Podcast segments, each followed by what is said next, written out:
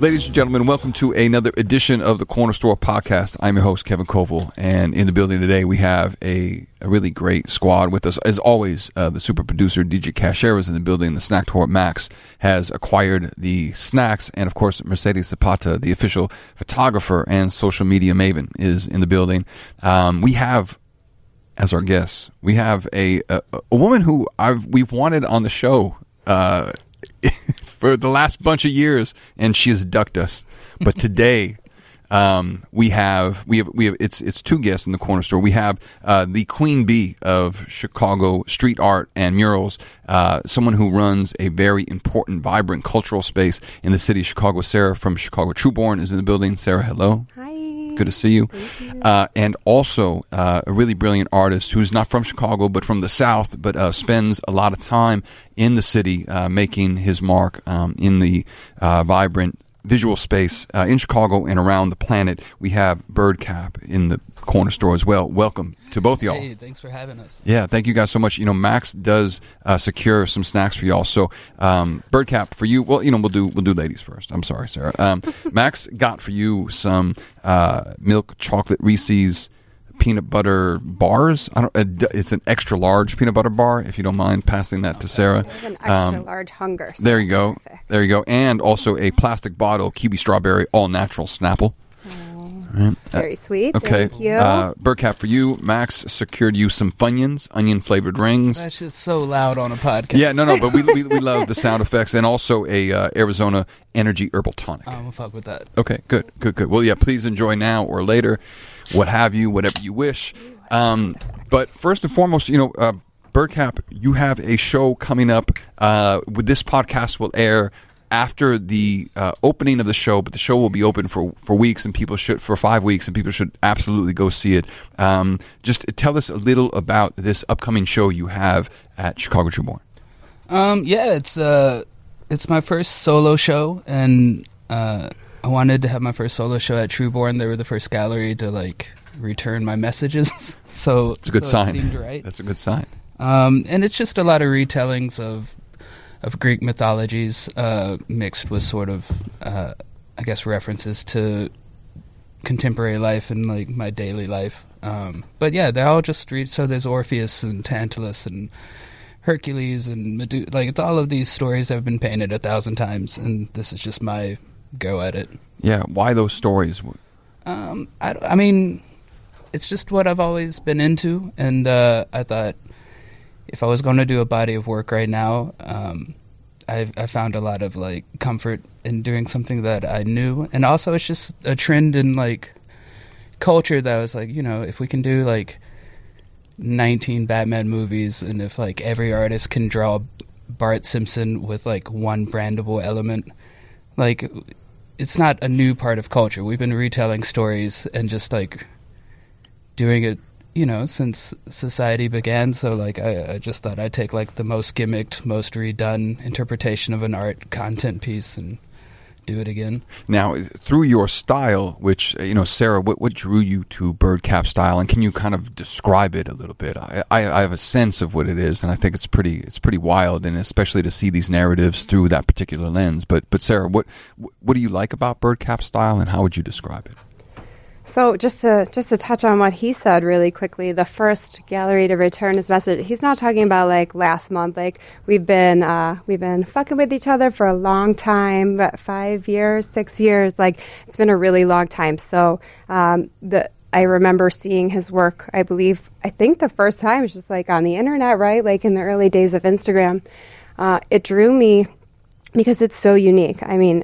To have a voice as an artist is so important. To be able to have a signature look and to look at five different walls and be able to pick out Birdcap, that's really important for me when I'm looking for artists. You have to have a signature style and a voice. Um, beyond the amazing aesthetics, he, you know, this show's a perfect example. Everything is so academically laced and historically laced. He's He's an academic, and he's got a real good understanding of history, and every piece has meaning to it and depth, and uh, you can look at it, just take it at face value. It could be, like, cartoony and fun-looking, uh, but there's a lot of depth to it, um, and that's that's what I love about him. Yeah, and the, the characters that you draw are, are, I mean, they are cartoon and fun looking, but there is also a kind of robotic dystopian vibe to it as well a little bit. And so I, I'm wondering about some of the primary, your use of a primary character in your work, and where does that uh, image come from?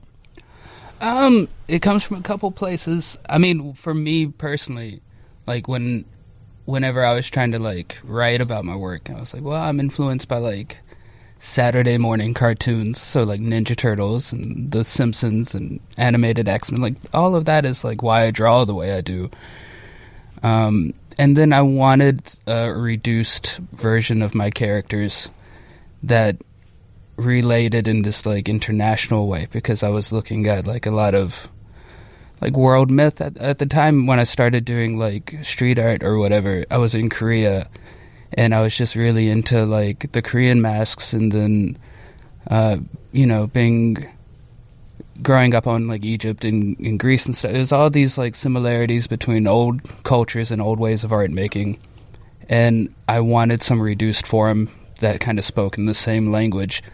But then like my lens was through cartoons, because that's that was my childhood, was like, you know, fucking with uh, our real monsters and shit. So that was, it was an amalgam of that. What what I do hear a lot is that robotic stuff, and that never came to me consciously. It's not what I see with it, because in my head I picture them as like like masks, like they're more like Aztec masks or yes. Korean masks than robots. But when people say that, I'm like, oh yeah, that totally, it looks like that too. But that it's it's a blending of so many different worlds, and you see that in your work. And so it's interesting how that um, that uh, as you say, that amalgamation kind of shapes and forms in your work. Where, where did you grow up? Uh, Escataba, Mississippi. So like uh, Gulf Coast, Mississippi. Mm-hmm. Um, it's cool. Where Greek and Roman culture is huge. Yeah, right, yeah, yeah, yeah, robust, and, and a lot of big street art scene. A lot like of I, Ivy League schools, lots yeah. of street art, big, big graffiti scene. A cultural hub. Yeah, Karis one's from there. It's, it's a good town. Word. Um, no, it's like three hundred people. We grew up in like a trailer park for a while, and then we got a double wide, and, you know, it's real country on the face of it. I loved it, um, or I love it now. I don't think I loved it then. But, like, I'm proud of where I'm from at this point. And I like tying that region and the folktales of that region to storylines that are, like, more culturally known. So, like, Swamp when I talk about creatures. Greece and I talk about, like, Sobek from Egypt, it's laced with something that means Escataba to me. And it's just my way of, like, sweetening uh, the cut. So, like, I want to introduce you to Mississippi, but I don't want to be this hack shit, and I don't want it to feel like the Django or like, mm. you know, there's good narratives in Mississippi, and I just think it needs a new wrapping and a new presentation. And all that evil shit's true too. Mississippi's like fucked up, but uh, you know, Big Crit's from Mississippi, and I'm from Mississippi, and there's things I like about the people in Mississippi. Yeah, of course. So that's the childhood there just made me like really interested in like universal stories, and then how to like make that window work for where I'm from. And, and what do you, what do your folks do, or what did they do? Um, my mom was a nurse most of my life. Um, but when I was born, she was a like a bartender, and then she started going to night school and became a nurse. And my dad is like a, he works a, for a construction company. And what did they think uh, once you started to get into the arts? Uh, you know, I think my mom was real worried. She was like, yeah. she was real unhappy about it. Um, not to say anything negative about it, she, but she she wasn't cool with it. And my dad was like real. He was just like, you can do whatever you want, but if you're going to do this path that's like impractical on its head, and it's your favorite thing to do, that's fine. But I don't want to ever hear you complaining about it. I don't want to hear about no hardships. I don't want to hear about any of that. And like, that's real ass dad talk too, isn't it? Love. Yeah, and right. Yeah. That shit. You know, he's always there for me if I need. Uh, he ain't like that tough love, but like that stuck with me. Was like, oh yeah, I'm.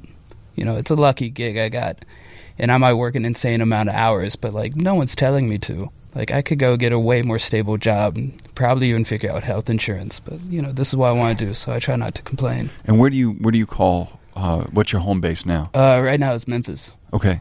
Yeah, yeah okay. Well, we'll, we'll, we'll get to how you got there. Sarah, you are uh, not from Chicago. you know, I want to tackle this. I want to tackle this head on. Okay. I, I, I have this conversation a lot recently. I want to I want to know what it means to be from somewhere. Like, where where does that come from when you move around a lot, right? Like, okay, I was born in Boulder. Born in Boulder, Colorado. Okay. A lot of people don't know that. I lived there for a year as an infant and then directly here. Lived in Chicago for five years. Ah, okay. Okay, then relocated to Michigan. Uh, spent twelve years or something there, uh, you know, through middle school, high school, um, and then college, boom, back to Chicago. I've lived in Chicago longer than I've lived anywhere else. What does it mean? What does it mean? Where, when I go somewhere and someone says, where are you from? If I'm in L A, if I'm in New York, I say I'm from Chicago. Yeah. I'm well, from Chicago. What look, is, where do I say? What do I say? Look, I'm certainly not the uh, official uh, on this, but I think because in part of not only the time, but the amount of work you've put in in this city, I think you, you've, well, you, and you've made the city better. So I think once you do that, you could, you know, if you so choose, you can say that you are from I here. Appreciate that. It's a conversation I have a lot, and it's like, you know, both my parents were born and raised here. My mom was uh, born and raised in Rogers Park, Indian Boundary, Devon, the whole thing. My dad was uh, born in Humboldt Park, um, and then later Skokie, because that's where all the Jews lived. Yeah. Um, and like every every weekend, every holiday, my entire family, all my cousins and grandparents are here. I mean, my life was Chicago. Like, we were here all the time. Um, and anytime I was in Michigan, I love Michigan, but always, you know, plotting on, on how to get back here. And as soon as I was, as soon as I was old enough to make that decision, I did come back. But it's an interesting conversation. But that uh, is the entire meaning kind of behind Chicago Truborn, is that I feel like there are a lot of implants here. Uh, people, transplants, maybe not implants, uh, people who, uh, you know, this is the major city in the Midwest. Uh, so lots of people, lots of people move here. And once you spend a certain amount of time here, it does become your home. And you, there's a ride or die mentality in Chicago, right? So, you know, I like to say you don't have to be from Chicago to be Chicago Truborn. It's just like a feeling of when you see the skyline, when you're driving in, when you're outside city limits, like, you're up Chicago, and that's what it is. And I ride or die for this city. It's my city. I, I feel yeah. like I, I've grown up here. So yeah, when you and you've put on for the city, and you've I put do. on for so many artists in the city. Uh, Chicago Truborn is currently at seventeen forty-one West Chicago Avenue. That was not its first home. It's true. It's right. true. It's like you've done your research. Well, like so so so. How long ago did you start the, the gallery? So uh, the gallery, it's another it's another conversation that I'm having a lot lately, uh, started in two thousand eleven. That's like, you know, L L C was created. We started doing street festivals in the summer, um, and then pop-up shops like every other month for two years, uh, pretty much. Meeting artists and meeting collectors and just throwing shows, learning about what the hell it meant to be a gallery or to represent artists, because I went in totally blind. Um, two thousand thirteen is when I opened the first physical location. So that's kind of where we mark our anniversary, two thousand thirteen, although really been putting in work and hitting the streets since two thousand eleven. Um, but yeah, so we opened the first spot um, on Division there, Division Milwaukee, Ashland. It was a great starter space. It was like three thousand square feet, so it became a lot for me to manage on my own. Uh, it's also not in like a, a commercial corridor, we could call it. Um, so yeah, eventually then two thousand fifteen found this amazing, totally vacant dump of a space uh, on Chicago Avenue. And it had these old school retail windows, which when I reference my, my family being from Chicago, my grandfather used to own um, a shoe store on Devon. And it, these are shoe windows, like the retail. It, it for me was just the perfect, like, yeah, this is my spot. I saw the murals going in for every show in those windows. I just knew it was meant to be. So I got in there, and uh, we totally redid everything, new lights, new floors, new everything, and opened it up. And I just can't imagine another place for the gallery. West Town, best town for life. Like, Chicago Avenue has changed my whole life. Well, and you've also helped to change Chicago Avenue. Yeah, um, yeah. And it is a beautiful space. It's a very important space. What what brought you to want to curate uh, art, both as a gallerist, but also in the community? Because you also secure so many walls and public art projects for artists from around the world. Yeah, the mission, the mission has evolved for sure. I mean, Uh, you know, what we do at the gallery is is we work hard to represent street artists and graffiti artists. So it's kind of the natural progression. Th- that's what they love to do. They want to go out and flex on a big wall. Like, that is just the bottom line. So showing work inside the gallery is definitely a priority, um, and my head's always there. And it's great to make artists money off of their studio work. And I think the coolest part of it is when people connect with the murals outside, and it's a part of their community, and then they're able to take a small piece of that home into their lives wherever they go for the for the rest of their lives.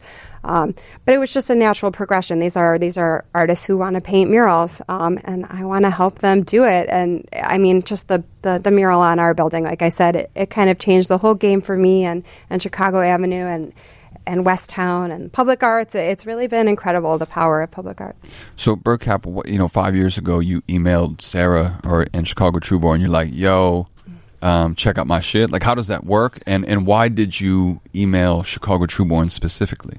I mean, I'm glad I did, but I, I don't know if if my research was like good at all. I would I just I was Googling, like, I was going to Chicago because my, my best friend from high school is uh, an actor up here. He, he plays for the Neo-Futurist up north. And so I was coming to stay with him, and I was like, I really want to paint a wall when I'm in Chicago. That would be cool. And so I messaged, like, I just, I typed in Chicago street art and just emailed, like, the first twenty things. Which is amazing that and, it came up in that time. And then Sarah was the only person to come up, so I brought her some prints, and she was at the old space. It had, like, a Hebrew Brantley mural in it. And I was like, oh, I'm in real Chicago. And she gave me a, a wall to paint under an underpass. And that was my first and only wall in Chicago for years. Well, Sarah, I, I imagine every artist who walks in, you don't put on a wall, right? You don't, I mean, what did you, what, what was your initial impressions? I I was hoping that Birdcap was going to have a better story there, because I don't remember. Oh, I that was pretty good. I know. I mean, like, more Yo. details, yeah, like, of how it all went you were down. Wearing because, burgundy shoes. Uh, yeah. um, yeah. I don't remember how the whole thing went down or what. I know. This is Birdcap, by yeah, the way. Oh, if you nice know. To meet you. Yeah. He he. There's a piece in my office in the new in in my Chicago Avenue space that you painted. I think that was around the same time. So I was at the new space, or just even moving in there. I'm not, I don't. You don't, you don't recall? Okay. I don't know, but I do know that you hadn't painted many murals, and you did that all with bucket paint and brushes. There yeah, was like about. no aerosol on like that. Very, I, th- I used some for shirt. fills. Yeah, yeah, and I had an extra tight Sherman Williams shirt. Like, I went in, and the dude behind the counter was giving me a hard time about my clothes. He was like, "I'll let you buy this paint, but you gotta change," because I was like, it was like a dirty shirt, I guess, I don't know. And he came back with like a medium, and I'm like a double X L if like I eat right. Um, and it was like, it was like, I look like, I've got pictures. I look like the hamburger dude from Trailer Park Boys, and he was just like so for it, and he was like, "Get out of here." He gave me like a discount, and then like I took all my paint in my crop top and painted, uh, and I, I was I was real pleased with it. And that's part of, that's part of the, the growth and the connection, though, that I'm referencing is, you know, you, you put that mural in under uh, Chicago and Lessing at the underpass there.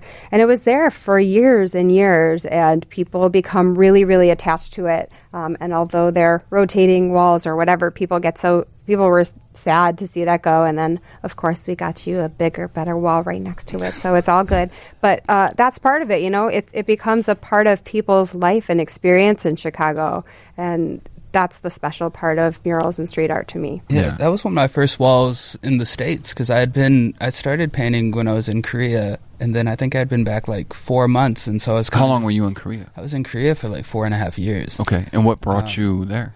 You know, like... Uh, life crisis. I, I graduated with a degree in like art history, so I had like a ton of jobs lined up, and I was like freaking out. and and I got a job teaching English, just like, you know, anyone. Right. Uh, Where in like, Korea were you? Oh, the first year it was in a place called Uisong, which is like the garlic capital of South Korea. There's like a stone statue of a clove of garlic. You can do a five course meal that's all garlic based, like garlic chocolate, garlic jello, garlic tea. Dude, what? Uh, I know. This is really black cool. garlic is like real. They're famous for black garlic, which is like garlic grown steeped in soy sauce, and you just like drink its juice in the morning because yes. it keeps you alive forever. Wow. Uh, and like Note. my principal made me drink that with him every morning because he liked watching me like not take it well.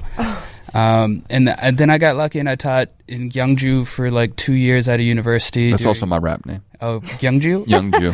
Gyeongju. Yeah. Uh, that's a good name. Never okay. quite heard it like that, did you? He, uh, I taught like American music history at like a university and just made up a syllabus. Uh, it was like, what was it? It was Afro Spiritual to Public Enemy or something. But I just had to Google it every night.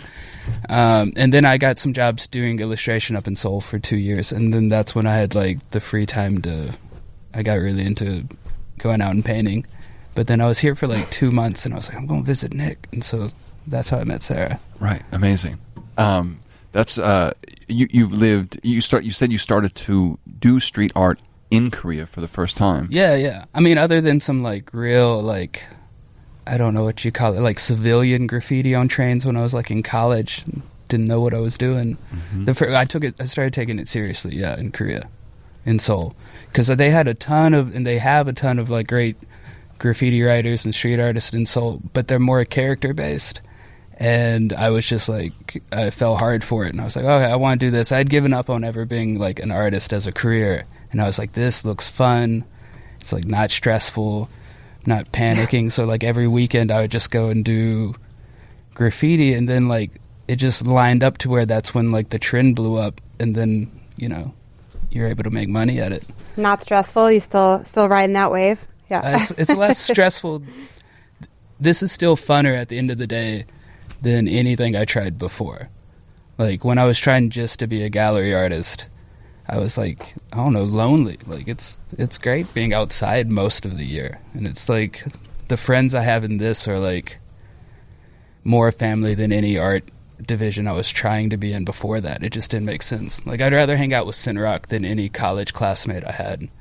Uh, well, that's one of the ways I know your work is that you are in a, a pretty dope trio. You, Sintrock, and Lillipour. Um, yeah. you, you guys have a, a relatively new mural on the outside of the homie uh, Tanya Lozano's Healthy Hood. Yeah, yeah, yeah. Um, which is a really, a really dope space. That's and why so, I met Mercedes. Oh, bet. Yeah, right. That makes sense. And so, but so that crew. How did you? How did you meet that cast of characters? Um, so I met Lil. I met Natasha in Denver a couple years ago. I always do a thing called Colorado Crush. And she flew out. That's a great festival. It yeah. is fun, man. Uh, Robin Munro is the, the dude who started. He's a real, real cool guy. Uh, really takes care of his neighborhood. But uh, so Natasha flew in to do Secret Walls. She wasn't part of the thing. And uh, I was like, I was wondering what she'd be like because I looked on the internet. She has like seven trillion followers or some shit. And like, she just, I was like, she's going to big time me. And then she was like so cool and down to earth. And I was like, I got an extra wall. Doesn't pay anything, but like you can jump on it with me. And she was down, and she worked from like twelve noon to six a.m. with me. And I was like, wow. ah, okay, I'm gonna right. keep You're her down. in yeah. my friend circle as long as possible. And then she met Sintrock at Designer Con, and then when we found out that they knew each other and I knew them, I organized a mural for us in Tampa Bay. And now we just right. try to get some walls. Which I've also seen. Yeah, because they also do a, um, well, Saint Pete, Tampa Bay do a... Shine uh, Festival. Yes, yeah, yeah. Yeah. Um, that's very dope. Now, one of the things I love about Sarah's curatorial practice is that it, it does account for both the street practice as well as the studio practice. Um, Sarah, I'm curious about why that mix is important for you, and also Birdcap as an artist. Uh, you know, maybe not what space you like to work in more, but how you think of it as a balance, or what is the intersection between these two worlds? Is that for me? Should I jump in? Yeah, so it's kind of a uh, both of y'all question. Well, yeah, I mean, I kind of touched on it a little earlier, and if anyone has ever asked me about this before, they're going to rehear my words about it, but it's just, it's a connection you make when you live in a neighborhood or work in a neighborhood or, or whatever. When you see a, a piece every day, you might notice it in the beginning, and then eventually it just becomes like second nature and you just pass it by, and it is what it is. It's a part of you and it's a part of your home and community. So when you can come in, I use I use Lauren Asta as an example a lot. Um, I mean, she's taken Chicago by storm. Her work is incredible and it's very unique. Um, you see a Lauren Asta piece Uh, so many times, and then you come into the gallery and you're able to collect a piece, and that piece looks exactly like her work in the streets. Like, it's undeniable, you can see it. So you take that piece home with you, and then, I don't know, you're seventy-five living in Wichita or whatever, you can look at this piece for the rest of your life and be like, remember we were in our twenties and we lived in West Town and we had the whatever. Like, it just brings back memories. It's very... Your old person voice is yeah, really outstanding. You. Yeah, thank you do you. It well. I have a birthday coming up on Thursday, so I'm working on that. Old person. Yeah, it's very it's okay. very natural. Yes. no uh, so I don't know. I think it's just like a cool connection that always takes you back to that that headspace um, and just reminds you of where you were at that point. Do you feel the same way? uh, I like the way you described it. I don't think I've given it much thought. Like, the truth is, like, you need to diversify your income, and one day my back is going to be like lame, and I'm going to need to do like interior work and gallery work, and that'll be a it needs to be a bigger part of my salary down the road than murals. I love murals. If I could do one thing every day, it would just be murals, and like riding big machines that make you feel like competent and st- like I don't really know how they work, but I can do, you know, scissor lifts okay. Like, I'd rather do that for the rest of my life. But when you look at people who have done this career before, they they all transition to doing, you know, more than one flow, and it's something like I've got to keep working at getting in the habit of. Like, it's fun to build this show because like I end up enjoying it by the end of like the process. Like, I was away for six weeks, I didn't do any murals, and I just did this, and like it's super edifying, and like you you have your own fun time, and you gotta build a whole different rhythm to it, and you gotta make sure to like go outside in the morning, and like, you know, it's a different process, but I'm doing it because, like, I want to be long-term, and I don't know what my body's going to be like at, like, sixty, right? I don't know if I'll be wanting to, like, be on a cherry picker, so. The the practice for you in the studio, how often are you, I mean, it, even to build this show, let's say, um, it took you, you said, six weeks to build this show? About six weeks. Um, Which seems like not that much time, I given, like I think, longer. How... Let's say, like, it took you three years.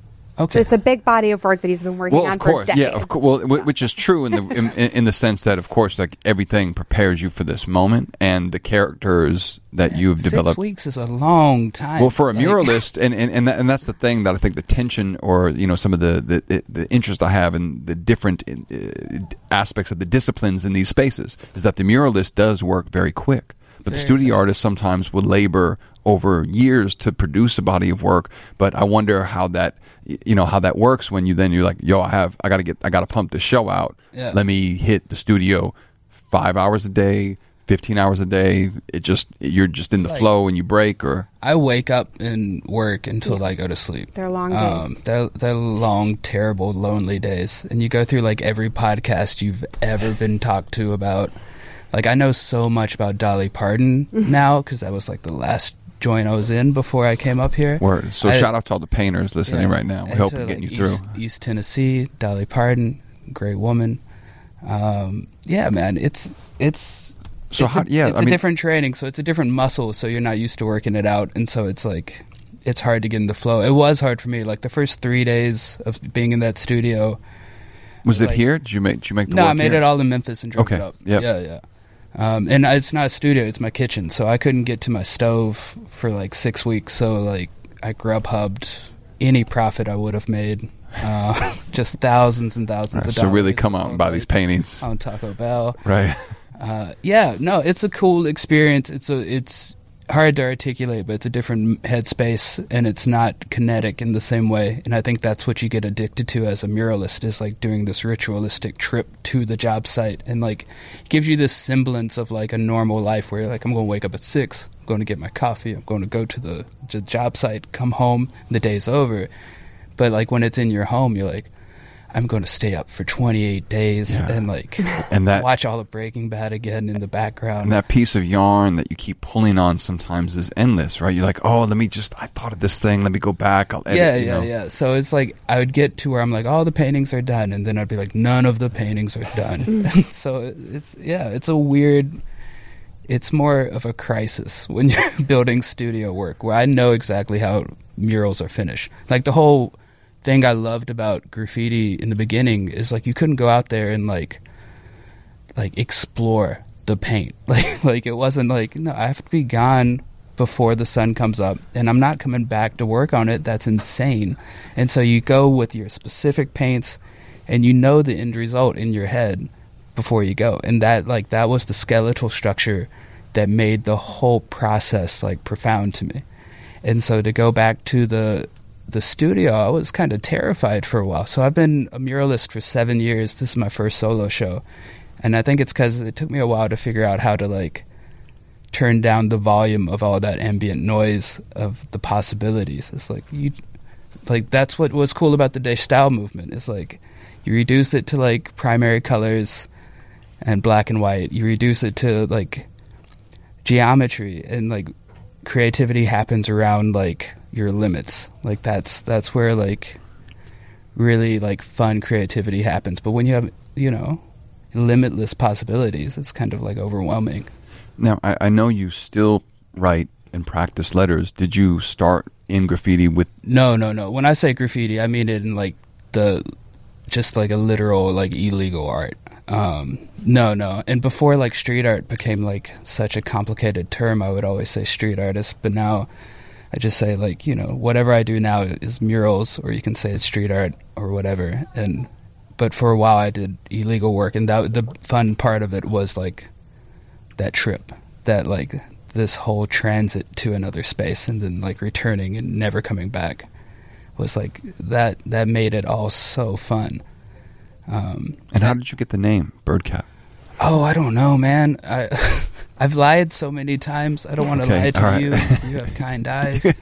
um, the the lady who showed me around the basics of like sh- uh, going out and painting was this lady named Junkhouse, and she's in Korea, and she's a fantastic artist, still active today. She's a little bit older than me, not by much, but in Korea, it's like. It's like a society that's built on Confucianism. So she, I was like little brother, and like she was real strict on me and real sweet and uh, caretaker type. And her name was just two like words, like junk house. And I think I wanted mine to mimic hers, like out of respect. Homage, sort yeah, of. yeah. Um, but also like I hadn't thought about what to sign it, and then we were leaving, and I was like, uh, and Birdcap. It just came to my heart. Uh, yeah. yeah, no, it's dope.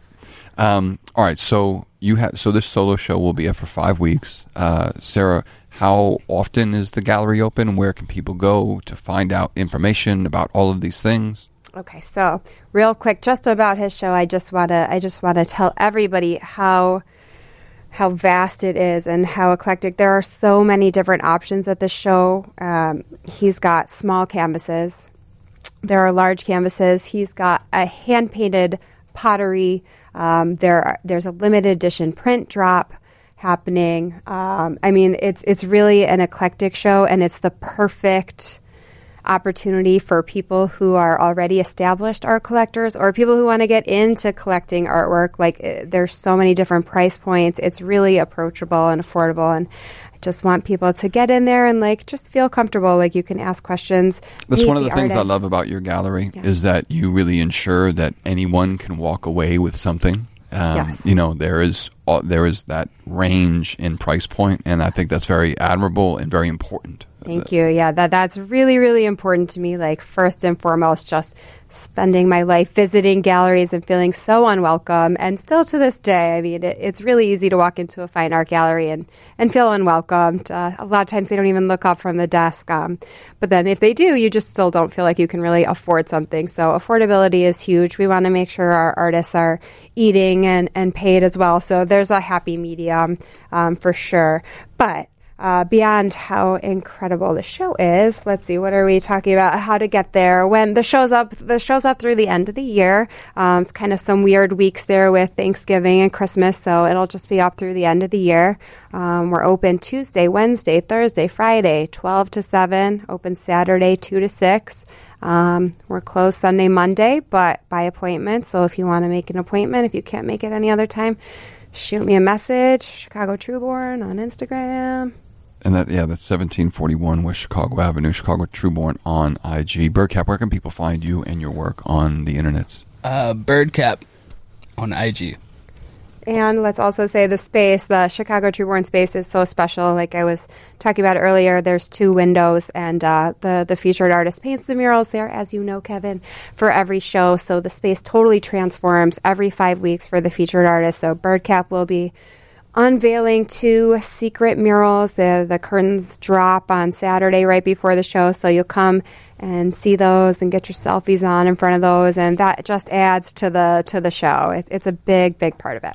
And I've been painting those today, so yep. Anything I said dumb, like it's got a lot of fumes. Oh, no, lot and of I, fumes. I, I, I see it on your hands yeah. too. You're yeah yeah. I'm just a filthy person. Um, y'all, I, I, I appreciate you guys being in the corner store, and I'm so excited to come see the show. So congratulations, uh, Sarah, yet again. You did it again. You know, another contribution to the uh, visual and cultural space in the city of Chicago. Thank you so much for being in the corner store, both y'all. Thank you appreciate for having you. us.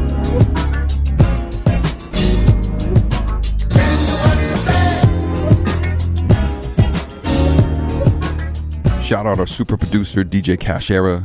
Big up boss man, Todd Manley. Thank you to our official corner store photog, Mercedes Zapata. Salutes to the snack door, Max. Also, please, y'all, follow our Instagram. It's corner underscore pod on I G, on Twitter. Tell us who you want to see in the corner store. And also, please consider dropping a couple of dollars into our Patreon account. It's patreon dot com cornerstore underscore pod. The Corner Store is brought to you by Stolen Spirits.